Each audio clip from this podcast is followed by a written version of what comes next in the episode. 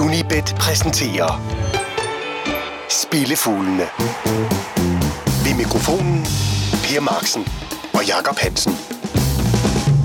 Velkommen til Spillefuglene. Der er der er fuldtallige, efter at kollega Hansen har rejst sig fra sit sygeleje og vender tilbage til en af de frygtede landskampspauser, hvor nationale ligaer er afløst af mere eller mindre betydningsfulde kampe mellem landshold. Til dels. Til dels. Og har, vi har jo lidt med. ja, Hansen, du både lyder som dig selv, og, og du ligner også dig selv en, en kende blejere, men... Uh, Lidt smule plejer. Ja.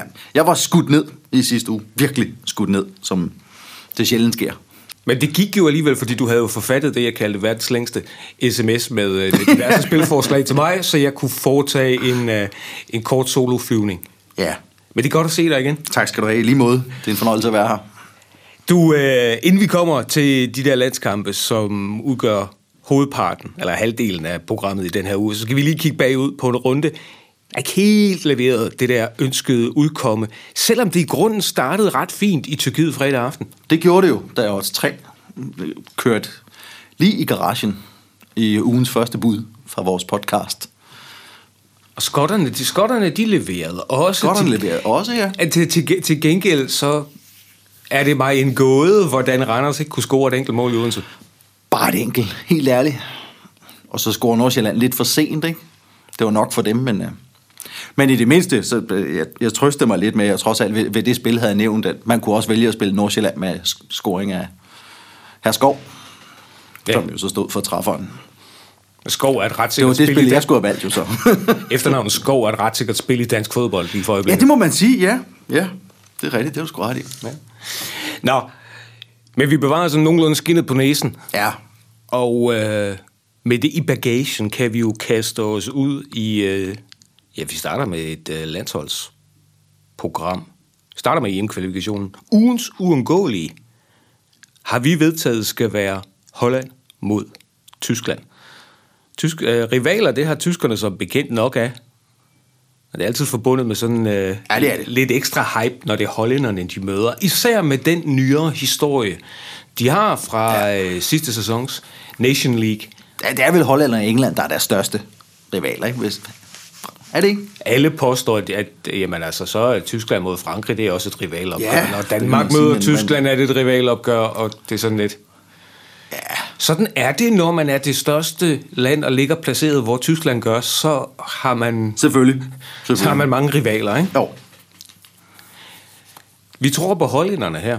Hvorfor gør vi det? Det gør vi på grund af oddset, fordi vi, vi i talende stund, der ligger den, øh, sådan, der er kampen vurderet rimelig jævnbyrdigt på, på oddset 2,5 på en hjemmesejr, 2,80 på udesejr, og Altså Joachim Løv, han har jo øh, under stor ståhej valgt at sige farvel til tre de KF'er, som igennem flere år har udgjort en ryggrad på landsholdet. Så i et eller andet omfang kan man vel sige, at Nationalelf, de skal igennem sådan en, en også tiltrængt foryngelseskur. Det har vi også snakket om i vores Bundesliga-udsendelse. Og det kan selvfølgelig være, at det giver noget ny gejst på banen, og som har været tiltrængt. Øh, men er det nok til, at man på forhånd skal vurdere sådan en udkamp mod Holland næsten helt lige på oddset. Altså hollænderne har været igennem den samme kur, og nogle udtjente kræfter blev sendt på en meget tiltrængt pension, mens der blev pustet frisk liv og gejst i nogle andre kræfter, som ellers så ud til at være ved at syne hen, hvem fanden havde set en Ryan Babel pludselig igen være, udgøre en, en, en bærende, en, eller udgøre en rolle på det hollandske landshold, og havde nogen set Memphis Depay, øh, som værende en ren konge af defensiven, øh, og en bærende kraft, også i de svære nøglekampe. Det tror jeg, de færreste havde set, men det havde Ronald Koeman åbenbart.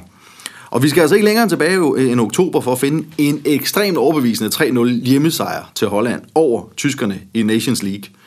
Og de fulgte op med at vinde 2-0 over Frankrig i en kamp, de skulle vinde for at vinde gruppen, mens Frankrig kunne nøjes med remis.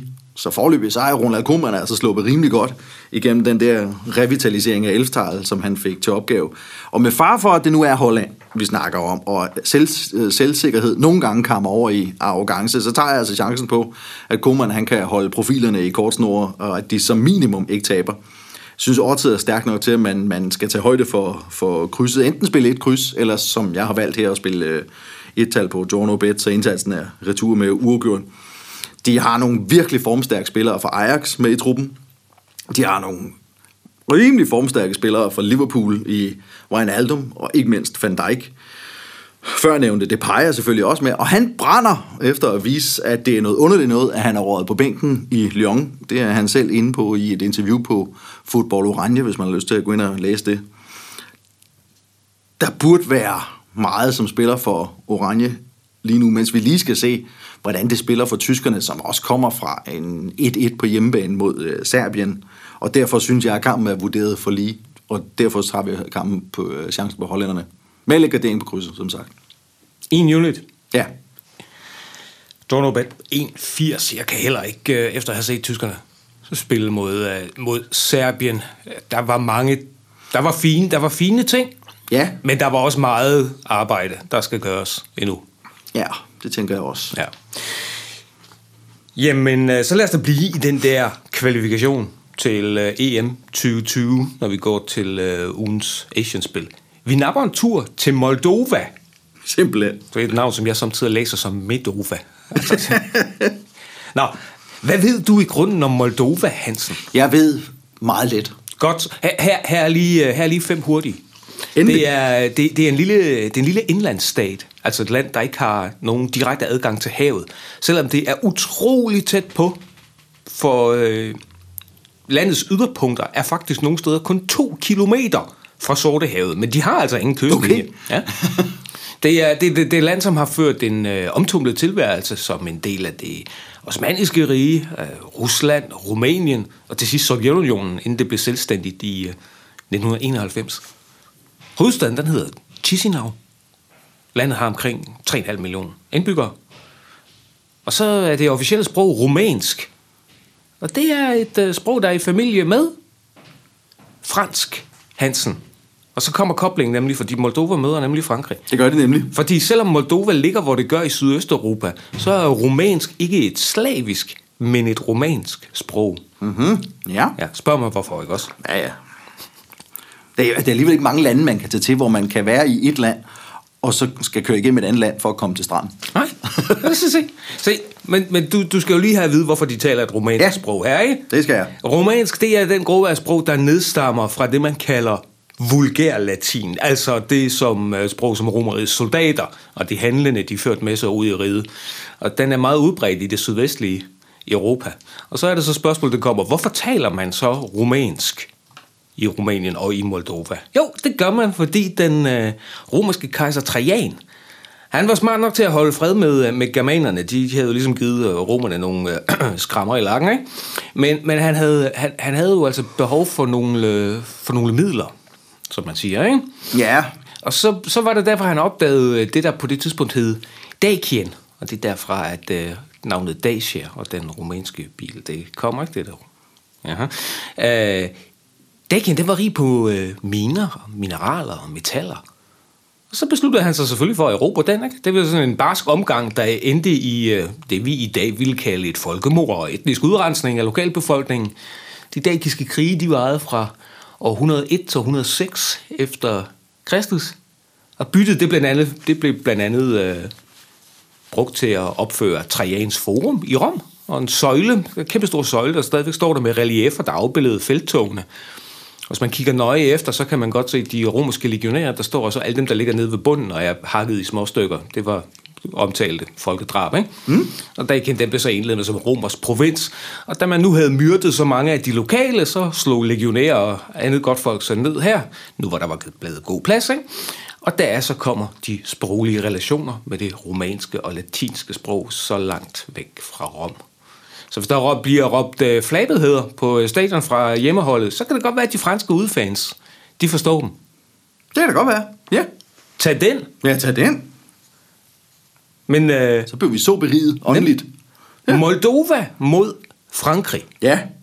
Og vi er ude i et højt Asian handicap her. Men til gengæld ikke så højt et odds, men det skal nok blive højere, hvad odds angår senere i programmet. Men vi er ude i en Asian handicap plus 3, og spiller så et-tallet. Det giver os 1,44.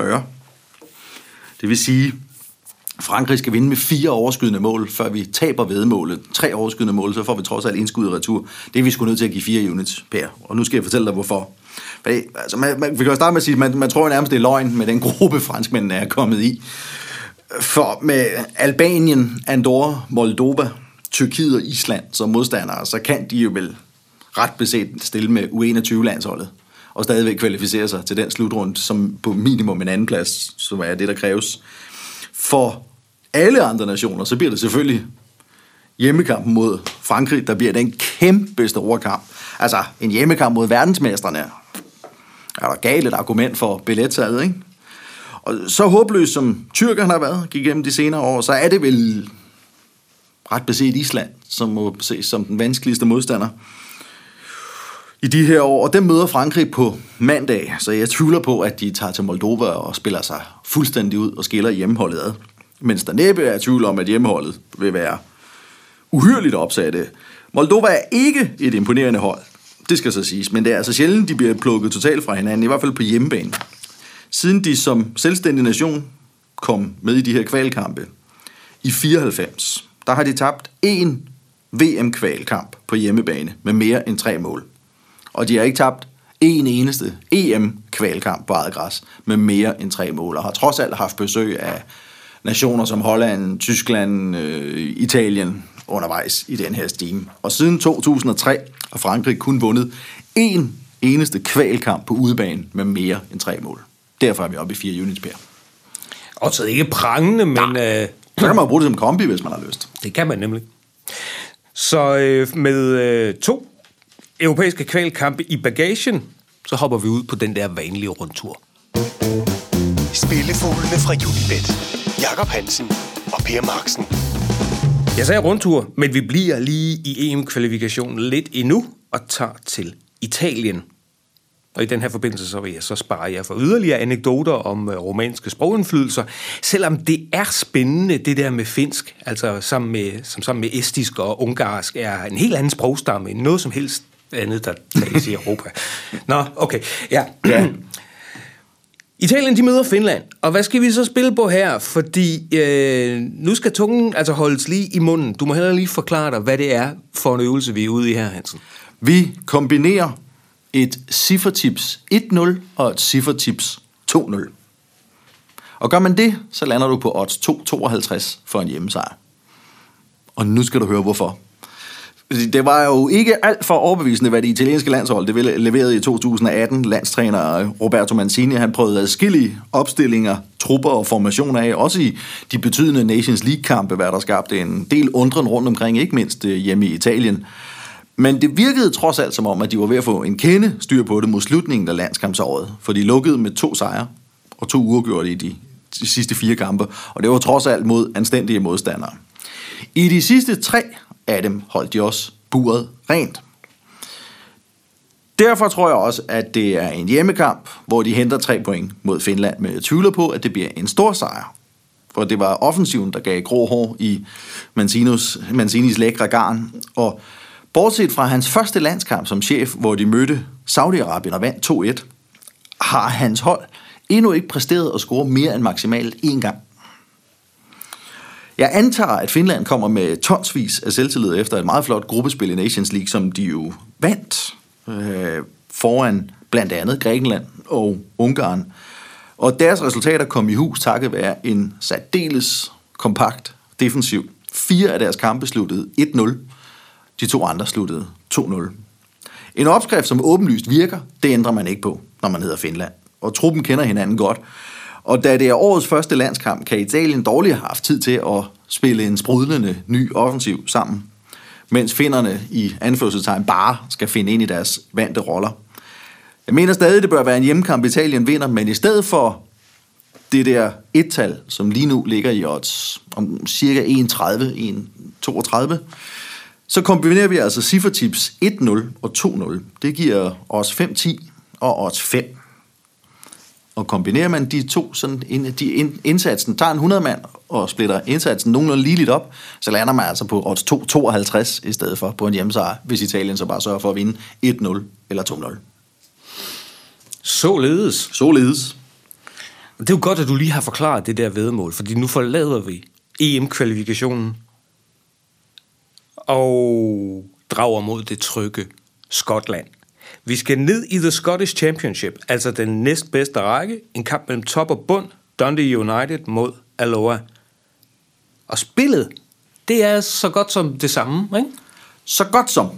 Jo. og det, jeg, jeg, jeg, kunne, jeg lurede også lidt på en målrig kamp i et opgør mellem uh, Wraith og Dumbarton. Men jeg, vi er, jeg går ud fra, at vi er i selskab med nørder i det her program, Per. Så vi tager sgu nørdspillet, tænkte jeg. Og spiller Dundee United til at slå Aloha, som det hedder på de lokale kanter, og ikke Aloha, som du og jeg har startet med at kalde dem. Aloha. at, de, øh, at Dundee vinder med et eller to overskydende mål. Men vi spiller ikke 1-0 eller 2-0 cifretips. Vi spiller handicap-kryds ved 0-1 og handicap-kryds ved 0-2. Et-tallet ligger i odds 1,42. Ved at lave den anden manøvre her, så kan vi lande, komme op på 2-0-2. Det er den eneste kamp, der spilles i den skotske championship i weekenden, og det er top mod bund for Dundee United. De spillede også tirsdag aften, hvor de vandt 1-0 hjemme over Ross County. Og det var en kamp, som ellers kunne have lukket ligaen, hvad direkte oprykning angår. For Ross havde med en sejr været 14 point foran Dundee, som er deres nærmeste forfølger på andenpladsen. Og det havde de ikke sat over styr på 8 runder. Men Dundee holdt altså nerverne i ro og vandt 1-0. Og dermed har de stadig styr på Ross, og kan fortsat drømme om at nå direkte oprykning, hvis de holder tungen lige i munden, og Ross pludselig løber ind i en nedtur. Der er set mærkeligere ting i fodbold. Men så skal man så heller ikke følge sådan en sejr op med pointtab på hjemmebane mod Aloha. Aloha er ligaens eneste deltidsprofer, og det virker lidt som om, de er ved at gå kold. Seks af deres seneste syv kampe gav nederlag. Og de har spillet fire udkampe i den her sæson mod de klubber, som udgør top 3, og de tabte alle fire. Og derfor satser vi på sejr til Dundee. Men som sagt, med sådan en lille teknisk manøvre.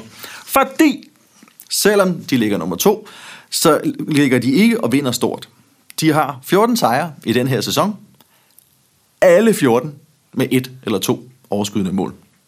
Aloha har tabt 13 kamp i den her sæson i The Championship. 12 af dem med et eller to overskydende mål. Hmm. Derfor er der værdi i at hive den der frem og få et odds 202 ud af det, i stedet for 1,42. Uh, hvor snedigt. Så med to snedige vedmål, så tager vi også lige, vi tager også lige en tredje, som med god vilje kan kaldes halsnede i hvert fald, fordi vi skal dumpe ned i den danske anden division, gruppe 1. Fik, fik vi sagt det units før i øvrigt? Ja, du fik sagt to units på uh, Dundee imod ja. Aloha. Vi tager tre units på Italien. Vi tager Godt. chancen. Godt så. Nå. Dansk anden division. Ja, undskyld. Gruppe 1. Skive mod Dalum. Og et Asian-spil af de øh, mere fifi. Ja, vi spiller det, der hedder Asian minus halvanden, altså 1,5. Det er ret beset, fordi vi spiller hjemmeholdet, så er det det samme spil, som at spille dem til at vinde med to overskydende mål. Men hvis du vælger Asian-varianten, får du et højere odds, end hvis du vælger dem til at vinde med to overskydende mål på et almindeligt handicapspil. Man handler på den hylde, hvor prisen er bedst. Selvfølgelig gør man det. Der får du så odds 2,30 på en hjemmesejr til Skive over Dalum. Og Skive var allerede i efteråret et af de bedste hold i anden division, og de skulle have forstærket truppen yderligere i vinterpausen, blandt andet med en tilgang af Martin Elund fra Esbjerg. Og de har åbnet 2019 med at vinde deres to første kampe. Først 2-0 over Ringkøbing, og så i sidste uge 7-1 over bundproppen Kjellerup. Til sammenligning har Dalum åbnet året med at spille mod to af de fire klubber, der ligger under dem i tabellen, og dem tabte de med 3-1 og 3-0. Og her møder de så topholdet, som ovenikøbet skulle have forstærket sig, og det gør de på udebane. De har tabt deres fire seneste udkampe i træk med to overskydende mål. Skive vandt deres seneste tre hjemmekampe med 3-0, 2-0 og 2-0. Og de vandt udekampen mod Dalum med 5-1. Så kan de også vinde med bare to på græs. Selvfølgelig kan det det. Ellers så banker der. to units. Så med et par øh, fifi vedmål fra Italien, fra Skotland og fra den danske anden division, så gør vi lige klar til at lave den sidste faste manøvre. Spillefuglene fra Unibet. Og lad os så få langskuddet. Og siden vi nu er kommet helt herned, så kan vi jo lige så godt blive her, altså i anden division, gruppe 1. For her har vi et vaskeægte bundhold, hvor det resultatmæssigt kører virkelig af helvede til. Og det er Kellerup IF, der har vundet en fodboldkamp af 18 mulige. Læg der til de fem uafgjorte, de har spillet, og så ender du med de der beskedende 8 point, som de har på kontoen. De skal møde Aarhus Fremad. Det kommer ikke til at gå specielt godt for Tellerup, vel? Jeg synes, der er belæg for at tage chancen på en røgfuld. Og vi er helt oppe i, at øh, Aarhus Fremad på et ganske almindeligt handicap skal vinde med tre overskydende mål. Vi spiller 0-2, og så et-tallet til odds 3,5, og det giver vi to units. Kjellerup var, som du lige har indikeret her, allerede i efteråret det dårligste hold i øh, den anden division. Og der er sket en massiv omgang roteringer i truppen i vinterpausen. Man kan læse på deres egen hjemmeside, at de for det første har fået en ny træner, Krzysztof Popczynski. De har også fået to nye assistenttrænere, og så har de fået 10 nye spillere. 10 Per. Det må kaldes en, det er vist en udrensning i truppen. Ja, det må man sige. Det kan jo være fint nok, hvis de 10 spillere så er endnu stærkere end dem, der leverede i efteråret. Fordi men det er stadigvæk en ordentlig chat at lige skulle have spillet ind i en vinterpause. Hvordan har de så åbnet 2019? Det har de gjort med at tabe 5-1 og 7-1. Ups. Ja, velkommen til, gutter. det skal så lades dem, at de har mødt Kolding og Skive, de to klubber, der har fået åbnet et lille hul i toppen til de øvrige. Men nederlagene følger altså også oven på tre træningskampe i februar, hvor de tabte 9-1, 5-2 og 3-0. Er, er, der, er, der en, er der en målmand blandt de der 10 spillere? Det er uvist i talende stund. Og hos Fremad, de holder ikke helt samme niveau som Skive og Kolding. Men de åbnede altså året med at vinde den første hjemmekamp med 4-0 over Jammerbugt, som indtager femtepladsen med samme pointetal som Fremad. Og her kommer så en modstander, som bare har høstet 8 point. Og altså man kan jo sige, ud fra de resultater, så lader der til at være et eller andet en lille smule galt med organiseringen hos Kellerup endnu. Øh, og når man kommer fra fem så enorme nederlag, så skal der måske ikke så meget til at knække moralen, tænker jeg. I sidste uge mod Skive var de altså foran 1-0, men allerede bagud 3-1 inden pausen. Og det sluttede sig som bekendt 7-1. Og som deres egen træner, han udtaler til deres egen hjemmeside, drengene var så gode de første 20 minutter. De dominerede Skive totalt og viste, at de sagtens kan være med. Vi får målet, vinder alle dueller og er virkelig gode. Så får de desværre det straffe, og så tror vi ikke længere på det. I anden halvleg spiller vi seriefodbold. Jeg skal love for, at man er rimelig nem at stå ud af kurs, hvis man er så dygtig de første 20 minutter, og så alligevel ført, eller bagud 3-1 ved pausen. Jamen, det er jo meget godt, at de så spiller seriefodbold, for det gør de nok også snart igen. Ja, det er han så også inde på senere i det interview. Jeg tager chancen på, at fremad de kan få en god start, og at det igen knækker Kjellerup og giver en ny øretæv. Så for to units et øh, hæftigt handicapspil. Lad os rekapitulere fra toppen. Vi, tager, vi er tre gange i øh, EM-kvalifikationen. Holland møder Tyskland. En unit på draw no bet på et-tallet. Når Moldova de møder Frankrig, der spiller vi Asian plus 3 på hjemmeholdet for tre units. Vi har Italien, der møder Finland. Her splitter vi de tre units op på ciffertips henholdsvis 1-0 og 2-0. Vi laver en uh, nogenlunde lignende manøvre i den uh, skotske championship. Dundee United møder Alloa. Vi spiller handicap, uh, altså handicap 0-1 og handicap 0-2. Uh, Dundee skal vinde med præcis 1, Et, ja, præcis. Et eller to overskydende mål. Uh, vi har Asian minus 1,5 fra uh, den danske anden divisions gruppe 1, når Skive de hjemme møder Dalum. Der vi smider vi to units efter den. Og som uh, Hansen netop har forklaret, en større røvfuld til uh, Kælderup i samme division. Aarhus fremad mod Kælderup. Uh, mm, Aarhus fremad til at vinde med minimum tre mål. Husk at øh, støve Hansen op på de sociale medier, Twitter, Instagram og hvad de ellers hedder. Og selvom der er landskabspause, så vinder Hansen og jeg lige løst og fast fra Tyskland i vores lille Bundesliga-studie. Der kommer naturligvis også nogle øh, forhåbentlig velkvalificerede forslag. Det lover jeg. Ja. Lars Juhl producerede denne udgave af Spillefuglene. Vi sidder på vores pind igen i næste uge. Tak fordi du lyttede med i denne omgang. Spillefuglene fra Unibet. Jakob Hansen og Per Marksen.